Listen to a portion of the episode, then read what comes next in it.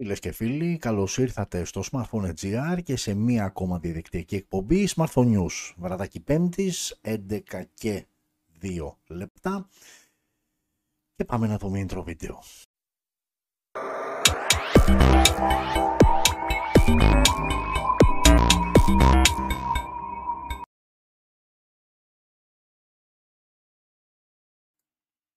Λοιπόν, πάμε να μεγαλώσουμε την παρέα και να ενεργοποιήσουμε τους φίλους που έχουν επιλέξει να μας παρακολουθήσουν από τη σελίδα μας στο facebook αλλά και από την αντίστοιχη σελίδα μας στο TikTok. Ξεκινάμε λοιπόν, ενεργοποιούμε Facebook, ενεργοποιούμε TikTok. Για και χαρά λοιπόν σε όλους από το TikTok που βλέπω που μπήκανε πρώτοι. Ε, το Facebook ακόμα παλεύει να μπει, δεν ξέρω. Προσπάθεια επανασύνδεσης λέει, μια χαρά σήμα έχουμε. Έχουμε και αυτά τα τεχνικά θέματα τέλος πάντων, τα οποία ορισμένες φορές ε, μας κολλάνε. Βράδυ πέμπτης λοιπόν, ε, όση ώρα προσπαθεί να συνδεθεί το facebook, 22ο επεισόδιο.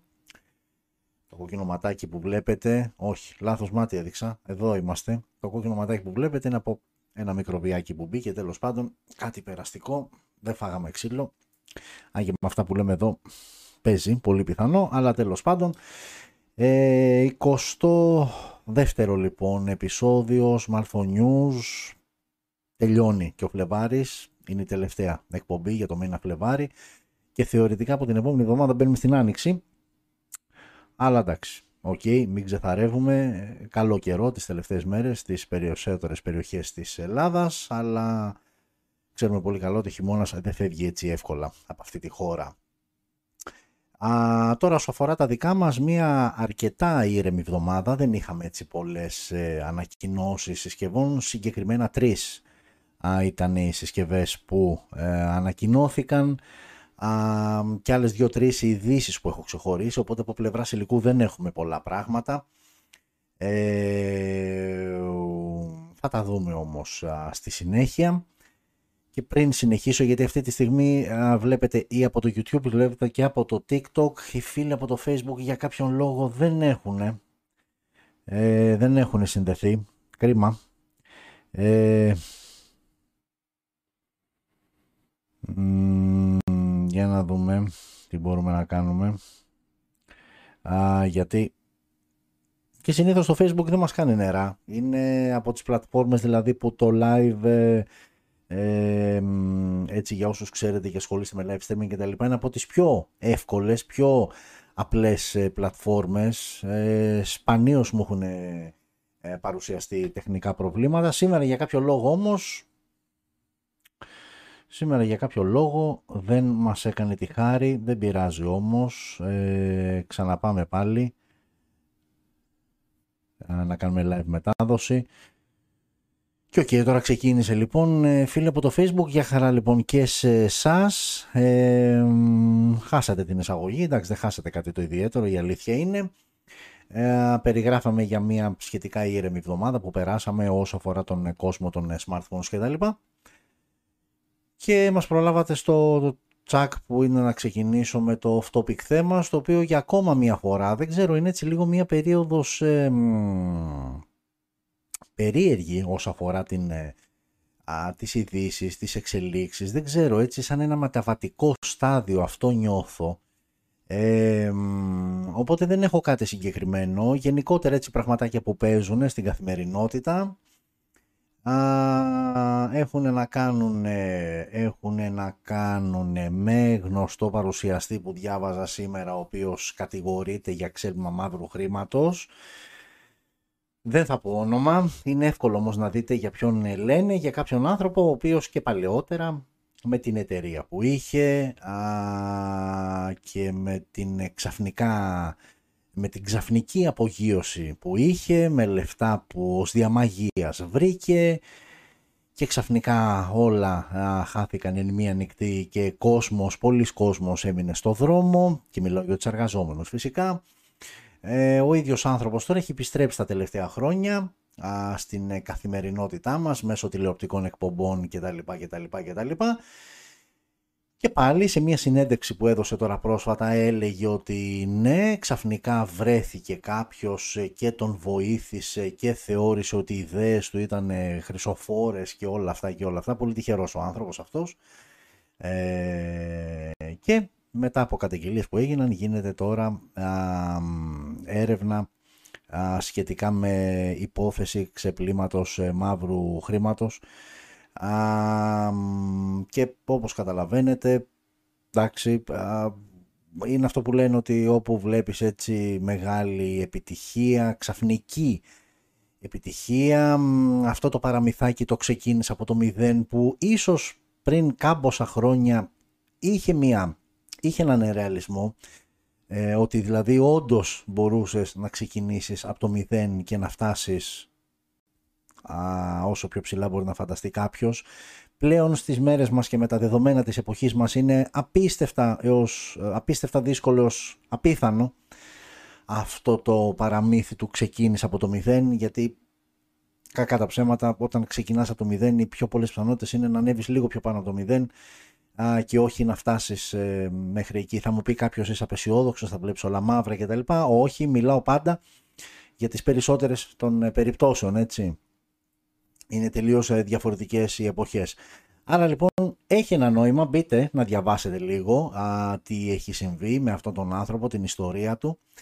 Ε, όπως ε, διάβαζα σήμερα και με τον ε, πατήρ Αντώνιο, με το όλο αυτό σκηνικό, όλο αυτό το, όχι ακριβώς σκηνικό, όλα αυτά που έχουν συμβεί, καταγγελίες ε, για την ε, κυβωτό του κόσμου και την, τη συμπεριφορά, την κακή συμπεριφορά και μεταχείριση των παιδιών εκεί.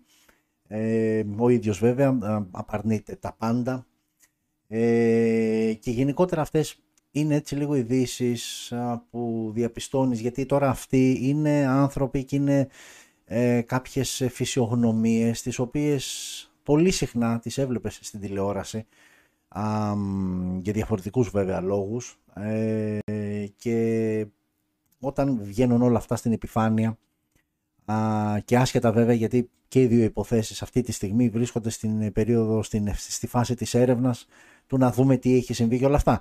Αλλά όπως και να έχει όμως, γιατί κακά τα ψέματα αυτό που λένε ότι όπου υπάρχει καπνός, κάπου υπάρχει και φωτιά, δεν μπορεί να υπάρχει μόνο καπνός.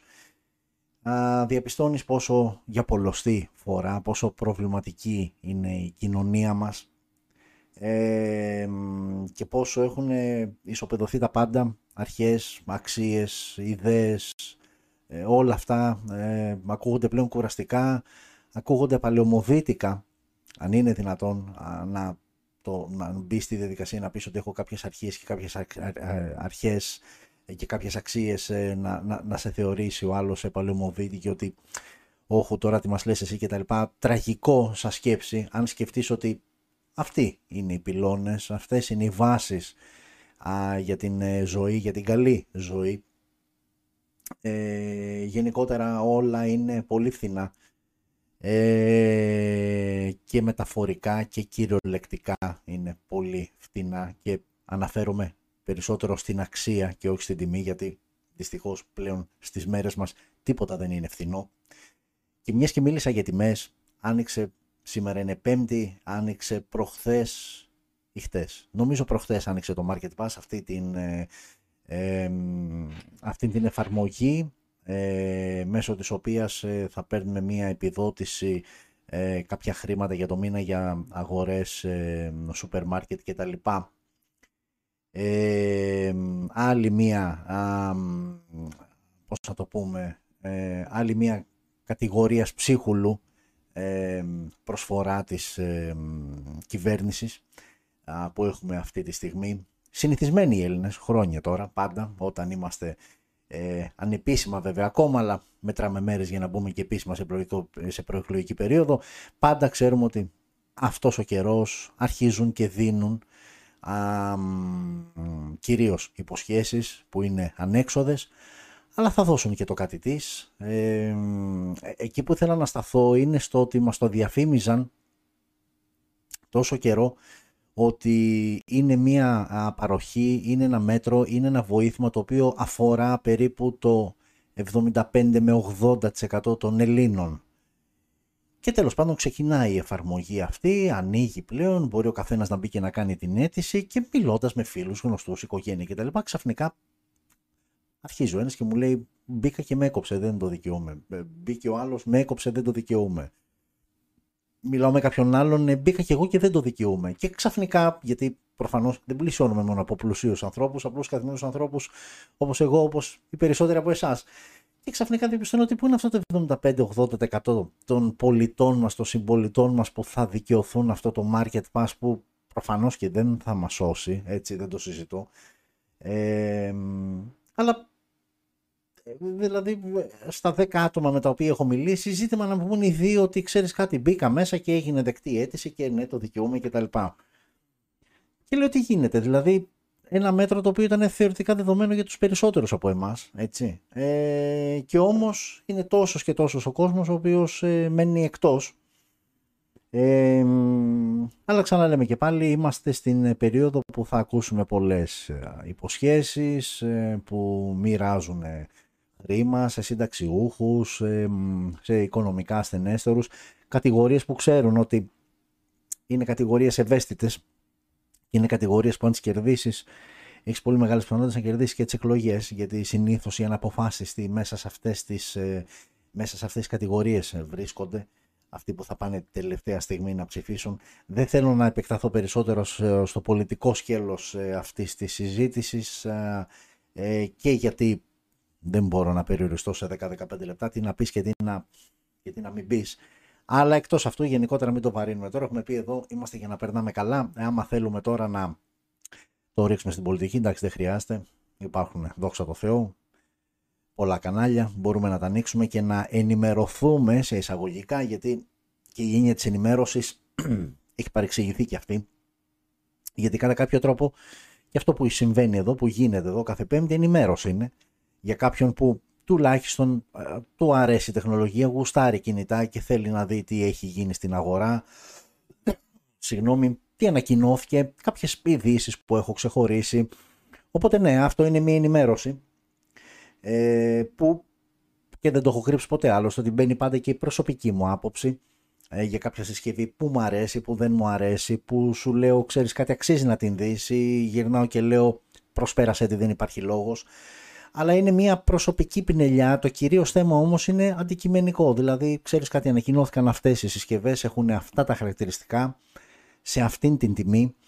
Α, θα μπω πάντα στη διαδικασία συνήθως σε έτσι λίγο πιο upper mid range και flagship συσκευές να συγκρίνω με τον προκάτοχο με την προηγούμενη συσκευή. Οπότε, αν καταλήξω σε ένα συμπέρασμα, να στο δικαιολογήσω ότι ξέρεις κάτι, ε, τρέχα χθες να πάρεις τη συσκευή ή μην μπεις στη διαδικασία να αναβαθμίσεις ή μην στραφείς καθόλου σε αυτή τη συσκευή.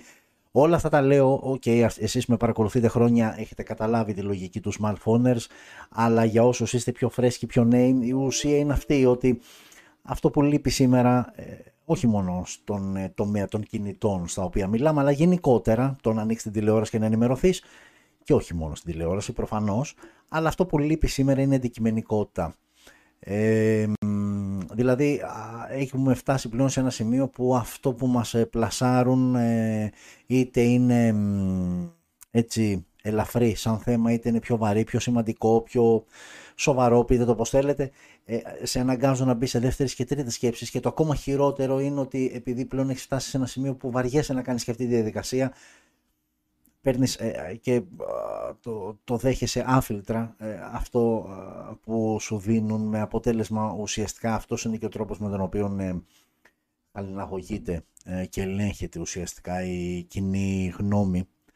Ε, οπότε λοιπόν, ναι, το θέμα της ενημέρωσης είναι ένα θέμα το οποίο και αυτό πλέον ε, ανήκει στην κατηγορία όλων αυτών των πραγμάτων που έχουν εξευτελιστεί ε, και θα γυρίσω, γιατί νομίζω πριν μερικά λεπτά μιλάγαμε για σούπερ μάρκετ και market pass. Ε, είναι πλέον πολύ έντονο το φαινόμενο της μείωσης ε, στην αξία των ε, προϊόντων. Και δεν μιλώ μόνο για την τιμή, γιατί μπορεί σε κάποιο προϊόν να μην αυξηθεί η τιμή αλλά να μειωθεί η ποσότητα με όμορφο και περίτεχνο τρόπο. Σε διάφορα προϊόντα, δηλαδή ουσιαστικά στο ίδιο σακουλάκι σου βάζουν μέσα λιγότερο προϊόν η, η ποιότητα του προϊόντος, η οποία, μη γελιόμαστε, δεν είναι μόνο τώρα, γενικότερα τα τελευταία χρόνια η ποιότητα έχει πέσει, δυστυχώς. Και για όσους δεν έχουμε την τύχη, γιατί πλέον εγώ προσωπικά θεωρώ ότι είναι τύχη, να μπορείς και να έχεις τον τρόπο να ζεις σε μια επαρχιακή πόλη, κομμόπολη ή έστω και χωριό, όπου να έχεις, να μπορείς να καλύψεις τις βασικές σου ανάγκες. Ε, αν λοιπόν δεν ανήκεις σε αυτήν την κατηγορία που, OK, okay, εκεί ίσως είναι λίγο πιο εύκολο να έχεις τα δικά σου ζώα ή να έχεις το δικό σου κήπο ή τέλος πάντων α, παίζει και η γνωριμία, παίζουν οι οικογενειακές σχέσεις, είναι λίγο διαφορετικά τα πράγματα, δεν είναι τουλάχιστον τόσο απρόσωπα, τόσο απρόσωπα όσο στις μεγάλες πόλεις. Εδώ αναγκαστικά είμαστε πλέμπα, είμαστε όλοι μαζί στις μεγάλες πόλεις, ό,τι και να είναι αυτό, Αθήνα, Θεσσαλονίκη, Πάτρα και πάει λέγοντας. Ε, ειλικρινά αν μπούμε στη διαδικασία να σκεφτούμε τι είναι αυτά που αγοράζουμε και τι είναι αυτά που τρώμε είτε έχει να κάνει με λαχανικά, είτε έχει να κάνει με γάλα, είτε έχει να κάνει με τυρί, που αυτά πλέον είναι, ενώ ζει σε μια χώρα που τα παράγει και τα παράγει σε πολύ μεγάλες ποσότητες και θεωρητικά θα έπρεπε να νιώθουμε τυχεροί, αλλά επειδή εμείς δεν μετράμε τόσο, γιατί πλέον και το έχετε καταλάβει αυτό, αυτοί που παράγουν αυτά τα προϊόντα, το κύριο τους μέλημα είναι πώς θα τα εξάγουν, γιατί εκεί είναι τα πολλά λεφτά και όχι εδώ, στην εγχώρια αγορά. Άρα λοιπόν εδώ μένει το χαλασμένο, μένει το όχι τόσο καλό, μένει το περισεβούμενο της όλης διαδικασίας και όχι μόνο αυτό, αλλά είναι και πανάκριβο.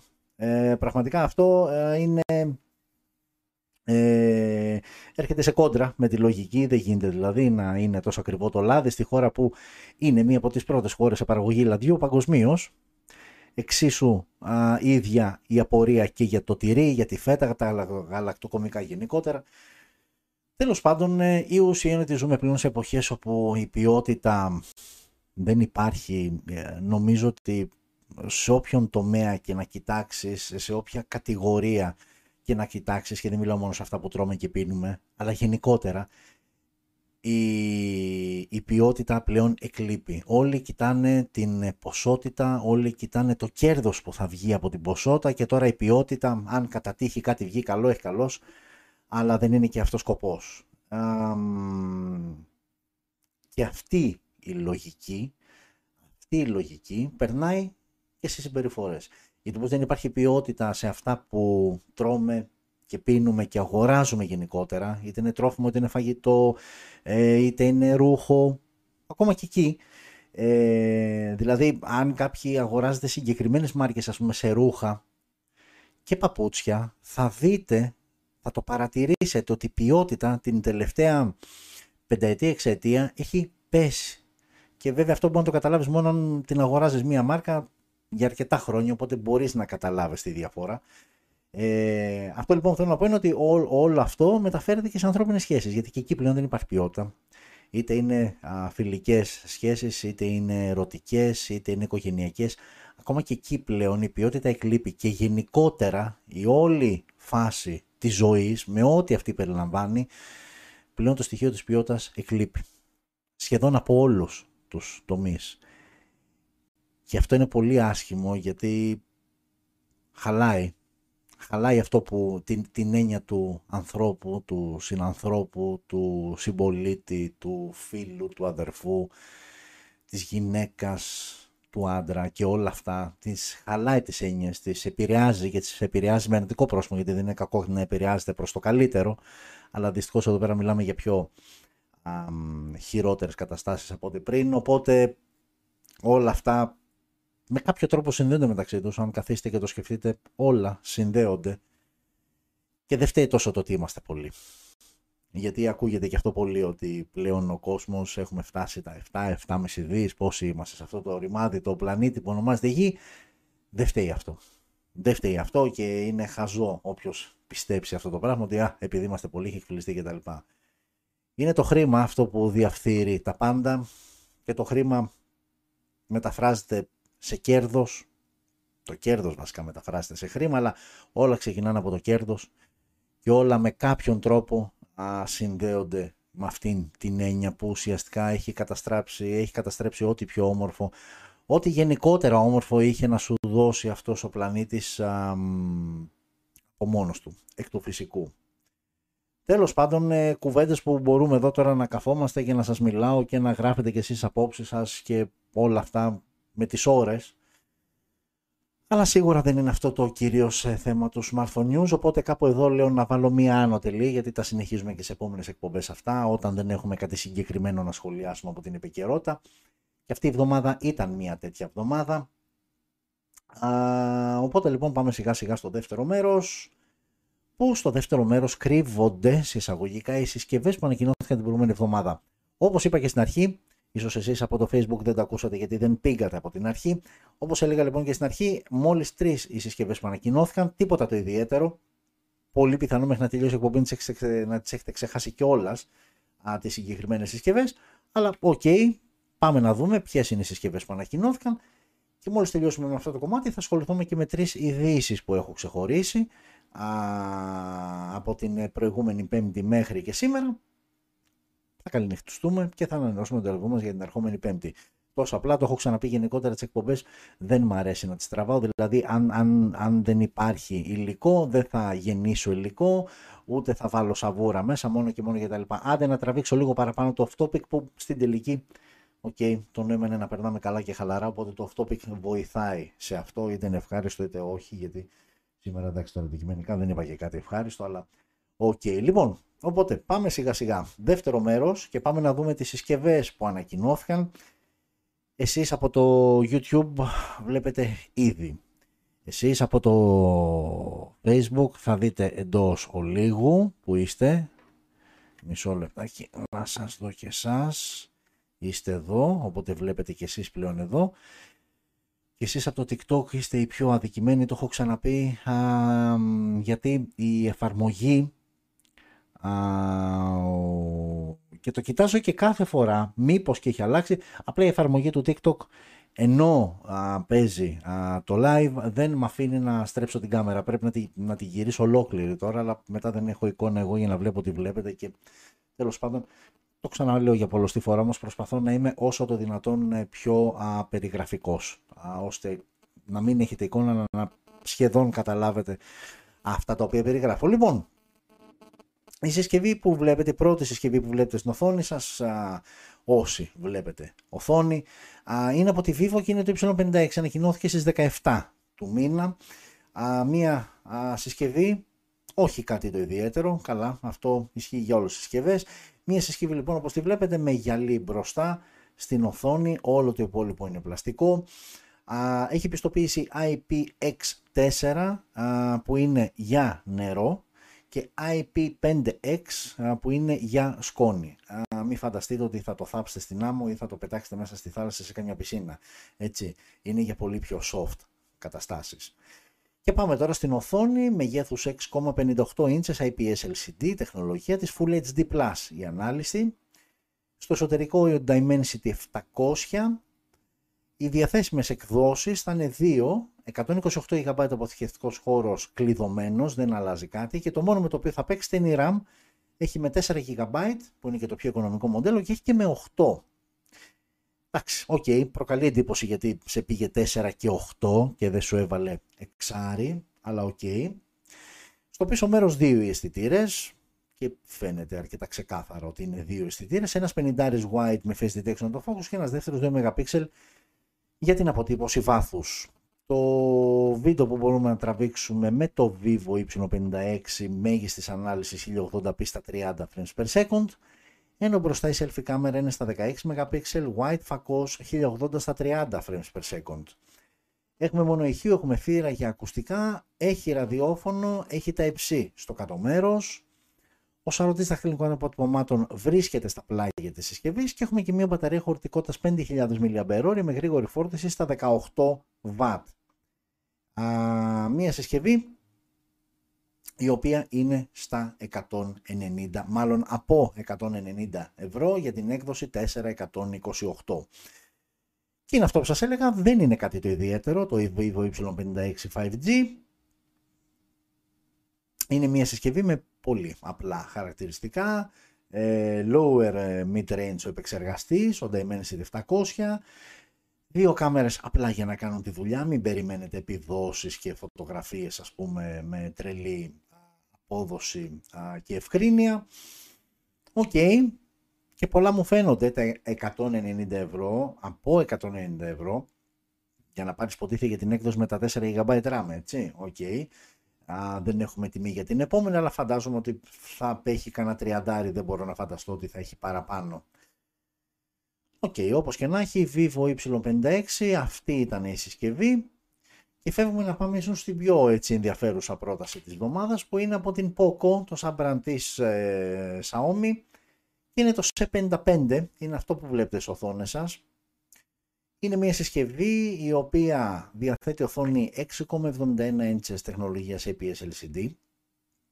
HD Plus η ανάλυση, ε, γυαλί μπροστά πλαστικό ε, στο πίσω μέρος, συγγνώμη, μπροστά γυαλί Glass Panda, ε, είναι κάτι αντίστοιχο του Gorilla Glass, αυτό είναι το Panda Glass, ε, ενώ το πίσω μέρος δεν είναι πλαστικό, ε, φοράει ένα, είναι ένα οικολογικό είδος ε, δέρματος, α, το οποίο έχει τοποθετηθεί. Και αν προσέξετε στην οθόνη θα δείτε και την εραφή στη μέση, σε αυτή την γραμμή που έχει α, στο πίσω μέρος OK, okay. ενδιαφέρον για την κατηγορία κιόλας ε, της α, συσκευής.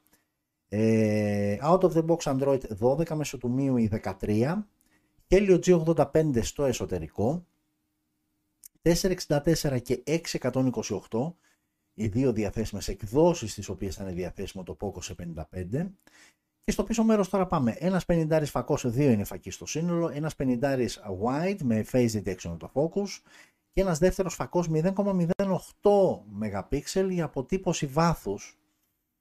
Και ειλικρινά αυτό το 0,08 μας πηγαίνει πολλά πολλά χρόνια πίσω όταν είχαν πρωτοξεκινήσει να κυκλοφορούν, δεν θα πω smartphones γιατί δεν ήταν ακόμα smartphones, κινητά με κάμερα ενσωματωμένη που ήταν μια τρομερή α, καινοτομία ας πούμε και επανάσταση στην συγκεκριμένη κατηγορία, τεχνολογική μάλλον κατηγορία, 0,08 ούτε καν 2 ε, MP που είναι το πιο κλασικό ας πούμε ακόμα και στις πιο οικονομικές συσκευές. Οκ. το βίντεο που μπορείς να τραβήξεις είναι μέγιστης ανάλυσης 1080p στα 30 frames per second. Καλά, οκ, δεν περιμέναμε κάτι περισσότερο. Α, μπροστά η selfie κάμερα είναι στα 5 MP με υποστήριξη HDR και εδώ το βίντεο είναι μέγιστης ανάλυσης 1080p στα 30 frames per second. Μονό ηχειοθύρα για ακουστικά, ραδιόφωνο, micro USB θύρα στο κάτω μέρος. Micro USB εδώ τώρα δηλαδή έχουμε φτάσει πλέον σε σημείο που η Apple θα βάλει Type-C. Type-C θα βάλει στο επόμενο iPhone και ακόμα κυκλοφορούν Android συσκευές που έχουν micro USB. OK. Okay.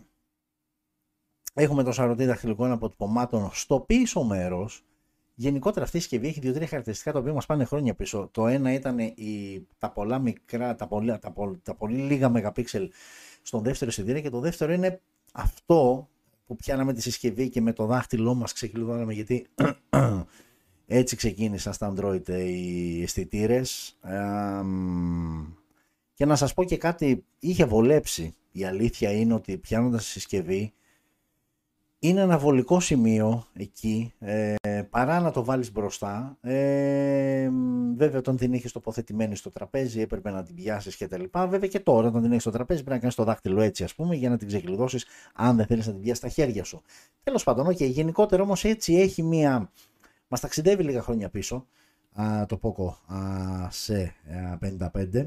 Ε, είχαμε μείνει στο σαρωτή δαχτυλικών αποτυπωμάτων και πάμε και στην μπαταρία, η οποία είναι χωρητικότητας 5.000 mAh με μια εντάξει, τυπικά γρήγορη φόρτιση στα 10 W. Ε, και η συσκευή, η τιμή της ξεκινάει για την έκδοση 464 ναι, από τα 110 ευρώ. 110 ευρώ ε, που εδώ μάλιστα θα σου πω γιατί μέχρι να πούμε την τιμή είναι μια συσκευή η οποία εντάξει πρακτικά δεν έχει να σου προσφέρει κάτι. Ίσως η έκπληξη, η μόνη έκπληξη της συσκευής είναι το eco leather που έχει στο πίσω μέρος που οκ δεν είναι πραγματικό, δεν είναι κανονικό δέρμα ε, και προφανώς αν ήταν δεν θα είχε 110 ευρώ αλλά για τα 110 ευρώ όμως και ίσως από το να ήταν ένα απλό πλαστικό καπάκι ε, αυτό να είναι καλύτερο. Τώρα βέβαια κατά πόσο είναι ανθεκτικό ξεβάφει με το πέρασμα του χρόνου κτλ. Δεν ξέρω, θα δείξει. Εντάξει, φαντάζομαι και αυτός που θα πάρει τη συγκεκριμένη συσκευή δεν έχει σκοπό να κρατήσει μια πενταετία. Αλλά όπως και να έχει, αυτό είναι το Poco C55. Ε, νομίζω αυτές είναι οι διαθέσιμες χρωματικές ε, αποχρώσεις. Δεν νομίζω ότι υπάρχει άλλη χρωματική απόχρωση. Είναι αυτό το γκρι μαύρο, το κυπαρισία, το πούμε έτσι. Και τώρα αυτό δεν θα το πεις γαλάζιο, δεν θα το πεις μπλε, κάπως ροζουλίζει, ok είναι και φωτογραφία μπορεί να φταίει και από κοντά να είναι ε, κάπως διαφορετικό, δεν θα είναι η πρώτη φορά που την ε, σε εισαγωγικά πατάμε, μας ξεγελάει το χρώμα μιας συσκευής επειδή το είχαμε δει σε φωτογραφία και όχι live. OK, okay, τέλος πάντων όπως και να έχει Poco C55 μια συσκευή που τιμή εκκίνησης είναι τα 110 ευρώ και μόνο και μόνο από την τιμή νομίζω δεν αξίζει να μείνουμε παραπάνω. Και πάμε και στην τελευταία ανακοίνωση. Σήμερα ανακοίνωση απλά αναρτήθηκε στο, στην ιστοσελίδα της Nokia. Ε, wow, Nokia θα πει κάποιος και τα λοιπά. Ναι, OK, okay, μην ξεθαρεύετε. Αυτό εδώ είναι. Άλλη μια συσκευή. Ε, σήμερα μπορώ να πω άνετα ότι η εκπομπή είναι κάπως ρετρό, έτσι με τις συσκευές που ανακοινώ, που παρουσιάστηκαν και τις ε, παρουσιάζω εγώ εδώ αυτή τη στιγμή γιατί ας πούμε τώρα το Nokia C02 είναι και αυτή μια συσκευή που μας πάει αρκετά χρόνια πίσω. Έτσι με αυτά τα τεράστια bezel πάνω και κάτω με τον μονό αισθητήρα στο πίσω μέρος. Είναι ξεκάθαρα μια entry level ε, συσκευή από την Nokia. Γενικότερα Nokia και Flagship είναι δύο έννοιες τσακωμένες ε, και η αλήθεια είναι ότι έχει λείψει. Δηλαδή, θα θέλαμε κάποια στιγμή από την Nokia. Έτσι τιμή Σένεκεν ρε παιδί μου για αυτό το brand που για μας έτσι τους πιο μεγάλους και τους πιο παλιούς. Α, είμαστε και συναισθηματικά δεμένοι με Nokia. Ξεκινήσαμε, περισσότεροι από εμάς ξεκινήσαμε με Nokia και με Sony Ericsson. Με ένα από τα δύο πρέπει να παίξαμε οι περισσότεροι όταν έτσι ήρθαν τα κινητά στην Ελλάδα και άρχισαν να χρησιμοποιούνται λίγο πιο ευρέως εκεί γύρω στο 94, 95, 96 εκεί γιατί δεν είναι απλά να έχει έρθει η τεχνολογία στη χώρα είναι να γίνεται και πιο προσιτή, πιο εύκολα προσιτή στον κόσμο. Ε, και αν δείτε να κυλάει δάκρυα δεν είναι για τον Nokia ε, που λέω τώρα απλά είναι το μάτι είπαμε ε, λοιπόν, Nokia σε 02 ήδη από τη φωτογραφία ξέρεις ότι δεν έχεις να περιμένεις και πολλά πράγματα και σωστά δεν έχεις να περιμένεις πολλά πράγματα. Αμέσως αμέσως είναι Go Edition συσκευή δηλαδή σημαίνει ότι δεν φοράει κανονικό Android αλλά φοράει ένα, μια light version του Android που σημαίνει ότι είναι για πολύ απλή χρήση. Ε, φανταστείτε ότι προσέξτε ανοίγει το καπάκι από το πίσω μέρος και βγάζει την μπαταρία αυτό και είναι wow. Δηλαδή θυμηθείτε έτσι όλοι σας ε, κάντε μία αναδρομή προς τα πίσω ε, και σκεφτείτε ποια ήταν η τελευταία συσκευή που μπορούσατε να ανοίξετε το καπάκι, το back panel. Γράψτε και στα σχόλια αν θέλετε. Ε, και να μπορείτε να βγάλετε την μπαταρία γιατί είχε κολλήσει το κινητό. Θυμάστε, κολούσε το κινητό, άνοιγε το καπάκι, έβγαζε την μπαταρία, σαν να το κάνεις χάρτη reset, το πούμε, το ξανάβαζες στην μπαταρία και έκλεινες το καπάκι. Ε, θυμηθείτε ποια ήταν η τελευταία συσκευή που είχατε ε, και είχε αυτό το χαρακτηριστικό; Εδώ το Nokia C02 όμως το επιστρέφει αυτό το χαρακτηριστικό, είναι τη 2023 λοιπόν γιατί ανοίγει το καπάκι και μπορείς να βγάλεις την μπαταρία. Η οθόνη είναι 5,45 inches, LCD τεχνολογίας, η μπροστινή κάμερα είναι στα 2 MP, η πίσω κάμερα είναι στα 5 MP, έχει μια μπαταρία 3000 mAh, μην μου πείτε για γρήγορη φόρτιση. Ε, πραγματικά εντάξει, okay, είναι αστείο. Ε, micro USB στο κάτω μέρος. Ε, ναι, εντάξει, εδώ έχει το Poco C55, εδώ δεν θα έχει. Ε, έχει ένα no name και λογικό είναι. Ε, ε, τσιπάκι επεξεργαστή τετραπύρινο χρονισμένο στα 1,4 GHz. Ε, τι άλλο, 2 GB RAM, 32 GB αποθηκευτικός χώρος, Και ξαναλέω και πάλι μην σας προβληματίζουν τα 2 GB γιατί είναι Go Edition, δηλαδή είναι και υπερβολικά απλή χρήση. Ε, και μάλιστα σύμφωνα με την Nokia υπόσχεται ότι το συγκεκριμένο Android 12 Go Edition υπόσχεται λοιπόν δύο χρόνια για security updates. Ε, θα είναι διαθέσιμο σε αυτά τα δύο χρώματα. Dark. Α, ναι, αυτό το μαύρο τέλος πάντων όπως το περιγράφει και το ε, κιανό κάπως έτσι. Δεν και δεν νομίζω να στενοχωρηθείτε. Η Nokia δεν αν, ανάρτησε τη συσκευή με τα χαρακτηριστικά της, δεν αναφέρει πουθενά τιμή, αλλά δεν μπορώ να φανταστώ ότι αυτή η συσκευή θα έχει τριψήφιο αριθμό για τιμή. Την περιμένω γύρω στα 80 με 90 ευρώ και ίσως και πολλά λέω. Σίγουρα πολλά λέω. Ε, όπως και να έχει, αυτό είναι το Nokia σε 02, μια συσκευή για υπερβολικά απλή χρήση ίσως για μικρά παιδιά, ίσως για ηλικιωμένους, δηλαδή συνήθως τέτοιες κατηγορίες μπορώ να φανταστώ να χρησιμοποιούν μια τέτοια είδους συσκευή, γιατί θεωρώ ότι οποιοδήποτε άλλος, ακόμα και αυτός που θεωρείται light χρήστης, κάτι παραπάνω σίγουρα θα ζητάει από μια συσκευή, σίγουρα περισσότερα από αυτά που θα του δώσει το C02. OK, okay, όπως και να έχει, ε, αυτό ήταν το Nokia C02. Ε, και κάπως έτσι τελειώσαμε και το δεύτερο μέρος της α, εκπομπής α, το οποίο είχε να κάνει με τις συσκευές που ανακοινώθηκαν την εβδομάδα που μας πέρασε. Ε, και τώρα πού θα πάμε, τώρα θα... Ε, και τώρα το σκέφτομαι αυτό. Α, τώρα το σκέφτομαι το που... Γιατί είδα τώρα τις ειδήσεις αλλά τέλος πάντων θα δω τώρα πώς, πώς, πώς, πώς θα το φτιάξω. Ε, OK, okay. τέλος πάντων. Και πάμε στο τρίτο μέρος λοιπόν, που το τρίτο μέρος έχει να κάνει με τις ειδήσεις που, με κάποιες τέλος πάντων σημαντικές ειδήσεις οι οποίες ανακοινώθηκαν την εβδομάδα που μας πέρασε. Η πρώτη είναι αυτή εδώ πέρα είναι από αυτά που σε πιάνει η ψυχή σου γιατί είναι ολοκένουργια Galaxy δεξιά όπως βλέπετε στην οθόνη όσοι βλέπετε ξαναλέω και πάλι Galaxy S23 Ultra το αριστερό είναι το Galaxy S23 Plus. Οι συσκευές πλέον ε, κυκλοφόρησαν επίσημα ε, οπότε σιγά σιγά ξεκινάνε και τα βασανιστήρια αυτών ε, των ε, συσκευών. Ε, τις χαρακώνουν, ε, τις πετάνε από ύψος, ε, γενικότερα είναι αυτά τα ωραία ε, βιντεάκια. Ε, το θέμα τώρα και αυτό που πήγα να πω είναι ότι δεν, ναι, δεν κατάφερα να κατεβάσω τα βιντεάκια. OK, okay, εντάξει, μην φανταστείτε. Ε, ρίχνουν τις συσκευές από διάφορα ύψη, δηλαδή από ύψος τσέπης, από λίγο πιο πάνω και από λίγο πιο πάνω ε, και βλέπουν τις ζημιές που προκαλούνται στις συσκευές και από ποιο σημείο και μετά ε, δεν είναι πλέον λειτουργικές.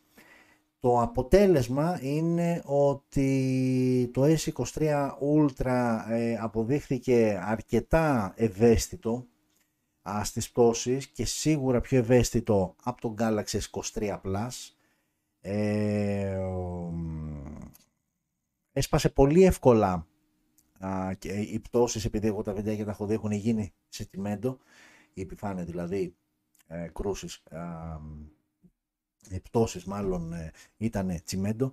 Ε, έσπασε πολύ εύκολα η οθόνη ε, ιδίως στο Galaxy S23 Ultra έσπασε από την πρώτη πτώση που ήταν από ύψος τσέπης δηλαδή ένα μέτρο, ένα μέτρο και κάτι Κακό αυτό για μια συσκευή 1400-1500 ευρώ. Φαντάζομαι ότι έχεις και πρέπει να έχεις την απέτηση μεταξύ των super wow φωτογραφιών και της πολύ καλής μπαταρίας και του λογισμικού και και και έχεις την απέτηση να έχεις και μια ε, όχι στοιχειώδη κάτι παραπάνω από στοιχειώδη α, καλή έτσι ε, αντοχή σε πτώσεις γιατί κακά τα ψέματα είναι πολύ πιθανό να σου πέσει η συσκευή. Βέβαια θα μου πεις έχεις μια τέτοια συσκευή και θα την έχεις χωρίς θήκη. Και εδώ είναι αυτό που έχω ξαναπεί ότι OK, okay, και ας θεωρήσουμε δεδομένο ότι όλοι μας θα πάρουμε μια συσκευή άσχετα αν έχουμε δώσει 200, 500, 700 ή 1500 ευρώ για να την αποκτήσουμε και ας θεωρήσουμε ότι οι περισσότεροι από εμάς θα βάλουμε θήκη. Αυτό δεν δίνει σε καμία περίπτωση βέβαια το δικαίωμα στις εταιρείες να σου πούνε ότι μα οι περισσότεροι θα βάλουν θήκη άρα δεν χρειάζεται τόσο να δώσουμε βάση στην ανθεκτικότητα. Είναι πολύ λάθος σαν σκέψη, σαν λογική, σαν στρατηγική. Η συσκευή πρέπει, θα πρέπει να είναι από μόνη της ανθεκτική, πόσο μάλλον όταν μιλάμε για ναυαρχίδα και πόσο μάλλον όταν μιλάμε για τόσα λεφτά. Και από εκεί και πέρα ο καθένας κάνει ό,τι θέλει. Γιατί και ο άλλος μπορεί να έχει δώσει ένα χιλιάριο και να σου πει: Ξέρεις κάτι, ρε φίλε, δεν θέλω, μου αρέσει, τη γουστάρω τη συσκευή και τη θέλω έτσι, ξεβράκωτη, χωριστική. Είναι δικαίωμά του. Βέβαια, δεν θα πρέπει να διαμαρτυρηθείς άμα σου γρατζονιστεί αν τη βάλεις σε μια τσέπη με κλειδιά, με κέρματα κτλ. Αλλά θέλω κάτι παραπάνω όμως από πλευράς αντοχής. Δηλαδή, γιατί να μου σπάσει η οθόνη τόσο εύκολα. Θα μου πεις πόσο πιθανό είναι α, να σου πέσει η συσκευή. Θα σου πω εγώ. Είναι πάρα πολύ πιθανό γιατί και εγώ είμαι πάρα πολύ προσεκτικός γενικότερα με το κινητό. Δεν είμαι από τους τύπους που το παρατάνε και το πετάνε από εδώ και από εκεί. Αλλά ακόμα και έτσι θα σου πέσει η συσκευή γιατί είμαστε άνθρωποι και λογικό είναι. OK, okay. άρα λοιπόν το, το κλου της είδησης είναι ότι τα πρώτα αποτελέσματα και από διάφορα α, site που έχουν κάνει παρόμοιες έτσι, παρόμοια βασανιστήρια στην Galaxy S23 σειρά, α, τα αποτελέσματα δεν είναι τόσο καλά όσο θα περίμενε κάποιος, ξαναλέω και πάλι βάση τιμής των ε, συσκευών. Η δεύτερη είδηση είναι ακριβώς ενδιαφέρουσα. Αυτό που βλέπετε στις οθόνες σας, φαντάζομαι ότι οι περισσότεροι θα το έχετε αναγνωρίσει, είναι το iPhone πρώτης γενιάς. Είναι το πρώτο iPhone το οποίο κυκλοφόρησε. Ε, μία συσκευή η οποία κυκλοφόρησε το 2007. Ε, άρα λοιπόν μιλάμε Πόσα χρόνια πίσω, α, μιλάμε 13, μιλάμε 16 χρόνια πίσω. Ποια είναι τώρα θα μου πεις η είδηση; Η είδηση λοιπόν είναι ότι α, κάποιος και συγκεκριμένα κάποια τις είχαν κάνει δώρο ένα τέτοιο iPhone. Ε, παρένθεση εδώ και για να δικαιολογηθεί και η συνέχεια της ιστορίας ε, όταν το iPhone πρωτοκυκλοφόρησε στην Αμερική α, δούλευε αποκλειστικά α, δούλευε αποκλειστικά της ε, AT&T, αντίστοιχα εταιρεία κινητής που έχουμε εδώ Cosmote Vodafone, αυτή είναι α, στις Ηνωμένες Πολιτείες Αμερικής. Η συσκευή λοιπόν αυτή, ε, την αποκλειστικότητα την είχε το συγκεκριμένο δίκτυο. Η κοπέλα είχε συμβόλαιο με την Verizon, μια άλλη εταιρεία κινητής. Ε, της το κάνανε δώρο οι φίλοι της, α, γιατί είχε πιάσει καινούργια δουλειά και έτσι είπαν να κάνουν αυτό το δώρο. Ήδη όμως είχε ήδη είπαμε κινητό, είχε συμβόλαιο με την άλλη εταιρεία, δεν μπορούσε να φύγει, οπότε δεν μπορούσε να το χρησιμοποιήσει. Όμως, επειδή ήταν η συσκευή που ήταν, επέλεξε να μην τη δώσει, να μην την πουλήσει, αλλά να την κρατήσει. Και όχι απλά την κράτησε, την κράτησε με τη ζελατίνα. Και αυτή η συσκευή έφτασε η στιγμή να δημοπρατηθεί. Γιατί από ένα σημείο και μετά καταλαβαίνετε ότι το κομμάτι έγινε συλλεκτικό, πόσο μάλλον όταν είναι σε αυτήν την κατάσταση. Δηλαδή ουσιαστικά από τη βιτρίνα, από το ράφι του όποιου μαγαζιού, κατέληξε σε κάποιον άνθρωπο ο οποίος δεν το άνοιξε ποτέ. Και η συσκευή δημοπρατήθηκε. Και η είδηση έχει να κάνει με την τιμή που δημοπρατήθηκε, την οποία κοιτείτε ευθύς αμέσως. Αυτή η δεξιά είναι η συσκευή, τη βλέπετε ακόμα με τη ζελατίνα και την πούλησε στα 63.356 και 40 δολάρια. Και βρέθηκε άνθρωπος που δεν μου κάνει καθόλου εντύπωση γιατί υπάρχουν άνθρωποι που πάρα πολλοί κόσμος ο οποίος ε, είναι συλλέκτης διαφόρων πραγμάτων ε, και ακριβώς το ότι επειδή η συσκευή δεν ανοίχτηκε ποτέ, δηλαδή φανταστείτε ότι απλά η ζελατίνα ανέλειπε, αμέσως αμέσως ε, έτσι όπως λέγανε από τον, ε, από τον ε, οίκο που έγινε η δημοπράτηση θα είχε χάσει τη μισή του αξία. Μόνο και μόνο ανέλειπε η ζελατίνα, η οποία όμως βλέπετε ήταν άφικτη. οπότε λοιπόν οι φίλοι μας οι μισό να σας πω και το όνομά της κιόλας. Όλα αυτά έγιναν σε μια εκπομπή με τίτλο The Doctor and the Diva που είναι μια εβδομαδία α, τηλεοπτική εκπομπή. Εκεί λοιπόν ε, έσκασε η συγκεκριμένη είδηση. Κάριν Γκριν λοιπόν είναι κοπέλα, η τυχερή πρώην πλέον ιδιοκτήτρια του συγκεκριμένου iPhone που να ανάψει ένα κεράκι εκεί στη Verizon γιατί ο μόνος λόγος που δεν τη χρησιμοποίησε ήταν ότι γιατί δεν την υποστήριζε η εταιρεία κινητής που τότε είχε. OK, okay. γενικότερα λοιπόν ε, και θυμάμαι διάβαζα ένα άρθρο με διάφορες, όχι μόνο με κινητά, γιατί μην φανταστείτε τώρα, μην μου ξεκινήσετε τώρα να κρατάτε συσκευές σας και να έχετε στο μυαλό σας ότι μετά από 20 χρόνια, ας πούμε, το Galaxy 20 FE, ας πούμε, π.χ. που είναι αυτό, θα έχει, θα πιάσω 30, 40 50 ευρώ. Όπα, μιλάμε για πολύ συγκεκριμένα κομμάτια, γιατί αυτό ήταν το πρώτο iPhone που είχε κυκλοφορήσει ποτέ. δηλαδή, σε αντίστοιχη κατάσταση, ένα iPhone 4 ή 5, ας πούμε, δεν θα πιάσει ποτέ αυτή την τιμή. Έτσι, γιατί αυτό έχει την ιδιαιτερότητα του ήταν το πρώτο. Ε, Μπείτε στο eBay πάντως, ε, όσοι έχετε κάποια παλιά κονσόλα, βλέπε Atari, βλέπε Game Boy, το έχετε σε καλή κατάσταση, με κουτί, με παιχνίδια. Καλά, δεν λέω να είναι με ζελατίνα. Αν το έχετε και με ζελατίνα, ε, το κάνετε χθες. Και εκεί μιλάμε για πολλά λεφτά, πολλά περισσότερα χρήματα από αυτά που έβγαλε εδώ πέρα το iPhone. Ε, και μπείτε στη διαδικασία λίγο να δείτε δημοπρασίες σε αντίστοιχα προϊόντα για να καταλάβετε ότι δεν είμαι καθόλου υπερβολικός και ότι κάποιοι άνθρωποι α, είναι διατεθειμένοι να δώσουν περιουσίες ολόκληρες για να αποκτήσουν τέτοια συλλεκτικά κομμάτια. OK, okay, και πάμε και στην τελευταία είδηση, Vodafone και Pixel 7 και Pixel 7 Pro. Βλέπουμε στις οθόνες μας τι σχέση έχουν αυτές οι δύο εταιρείες; OK, okay, Pixel 7 και Pixel 7 Pro είναι δύο συσκευές που συγκαταλέγονται στις κορυφαίες α, για το 2000. Γενικότερα κάθε χρόνο είναι μέσα στις πέντε κορυφαίες συσκευές, τόσο από πλευράς επιδόσεων όσο και από πλευράς κάμερας. Και αυτό είναι κοινά αποδεκτό, δεν το λέω μόνο εγώ. Ε, το πρόβλημα συνήθως που έχουν τα Pixel είναι ότι σε κάποιες χώρες δεν έρχονται επίσημα. Μία από αυτές τις χώρες λοιπόν είναι και η Ελλάδα. Δηλαδή αυτή τη στιγμή δεν, ε, φέρνει κάποιος, δεν υπάρχει κάποιος επίσημος μεταπολιτής που να φέρνει Pixel λεφτά. Θα πρέπει να το πάρεις απ' έξω, να βρεις κάποιον που μένει έξω για να στο στείλει κτλ. κτλ, κτλ. Ε, αυτό πρόκειται να αλλάξει μέσω της Vodafone η οποία πλέον θα επεκτείνει το δίκτυο ε, των χωρών που θα είναι και επίσημα διαθέσιμο το Pixel 7 και το Pixel 7 Pro. Και αμέσως αμέσως για να μην έχετε γωνία έχει βγει ένα πινακάκι α, όπου με Bolt είναι χώρες τις οποίες είναι ήδη διαθέσιμος. Δηλαδή κάποιος αν έχει ένα φίλο στη Γερμανία μπορεί πολύ εύκολα να το αγοράσει το Pixel 7 Pixel 7 Pro και να το το στείλει. Με τα όποια θεματάκια βέβαια υπάρχουν με το 5G το οποίο δεν λειτουργεί στην Ελλάδα ε, με Bolt λοιπόν είναι οι χώρες τις οποίες αυτή τη στιγμή κυκλοφορεί επίσημα, Pixel 7 και Pixel 7 Pro. Οι άλλες χώρες όμως είναι οι χώρες τις οποίες πρόκειται μέσω της Vodafone να κυκλοφορήσει. Και αν δείτε από αριστερά στην δεύτερη στήλη το δεύτερο όνομα γράφει Greece. Άρα λοιπόν και η χώρα μας είναι μέσα α, στις επόμενες χώρες που μέσω της Vodafone το Pixel 7 και το Pixel 7 Pro α, θα έρχεται επίσημα αρκετά σημαντική είδηση γιατί είναι μία από τις πιο δυνατές συσκευές ετησίως και ήταν κρίμα, πολύ κρίμα που δεν ερχόταν επίσημα στη χώρα μας. Οπότε αυτό κρατάμε σαν α, σημαντικότερη είδηση και ταυτόχρονα και σαν τελευταία είδηση α, γιατί κάπου εδώ τελειώσαμε και με το τρίτο μέρος. Πάμε να γυρίσουμε κάμερα εδώ. Ε, με αυτά και με αυτά φτάσαμε, α, το πήγαμε και 51, OK. Okay.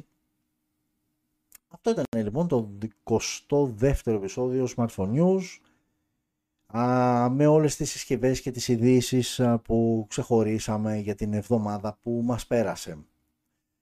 Ανανεώνουμε το ραντεβού μας για την ερχόμενη πέμπτη, πλέον θα τα ξαναπούμε μήνα Μάρτη, πόσο έχει, δεν ξέρω, ε, 28, 29, 28, 1, 2, 2 Μάρτη λογικά πρέπει να είναι, αλλά και θα το δούμε αυτό. Ανανεώνουμε το ραντεβού μας λοιπόν για την ερχόμενη Πέμπτη. Εύχομαι όλες και όλοι να είστε καλά, να ζείτε smart. Ευχαριστώ πάρα πολύ για όσους μείνατε μέχρι το τέλος, έστω και για όσους, ακόμα και για όσους ή όσες ήσασταν απλά περαστικοί και μπήκατε λίγο για να δείτε κτλ. Ε, το έχω ξαναπεί και πάλι, σκοπός είναι να είμαστε εδώ, να περνάμε καλά, χαλαρά και ταυτόχρονα να ενημερωνόμαστε όσο περισσότερο αντικειμενικά γίνεται για τον κόσμο των smartphones και όχι μόνο Οπότε, αναμένουμε το ραντεβού μας λοιπόν για την ερχόμενη Πέμπτη. Σιγά σιγά πρέπει να χαιρετήσω τα υπόλοιπα κανάλια και με εσάς ξεκινάω από το YouTube και με εσάς κλείνω. Οπότε θα κλείσω το TikTok πρώτα γιατί εσείς από το Facebook είστε ή λίγο πιο αδικημένοι, αργήσατε να μπείτε, είχαμε ένα τεχνικό θεματάκι. Οπότε φίλοι, φίλες και φίλοι από το TikTok, ανανεώνουμε το ραντεβού μας για την ερχόμενη Πέμπτη. Φιλιά σε όλες και όλους. Οκ. Έφυγε το TikTok. Πάω να χαιρετήσω τώρα και εσάς. Α, να είστε όλες και όλοι καλά και ευχαριστώ που μείνατε μέχρι αυτή την ώρα μαζί μου. Φιλιά. Ε, εσείς εδώ πιστοί, από εδώ ξεκίνησαν όλο τους ή άλλως, από το YouTube. Α, ανανεώνουμε το ραντεβού μας για την ερχόμενη Πέμπτη. Μας βρίσκεται σε όλα τα social media. Ε, και να είμαστε όλοι καλά, να τα ξαναπούμε την ερχόμενη Πέμπτη. Γεια σε όλες και όλους.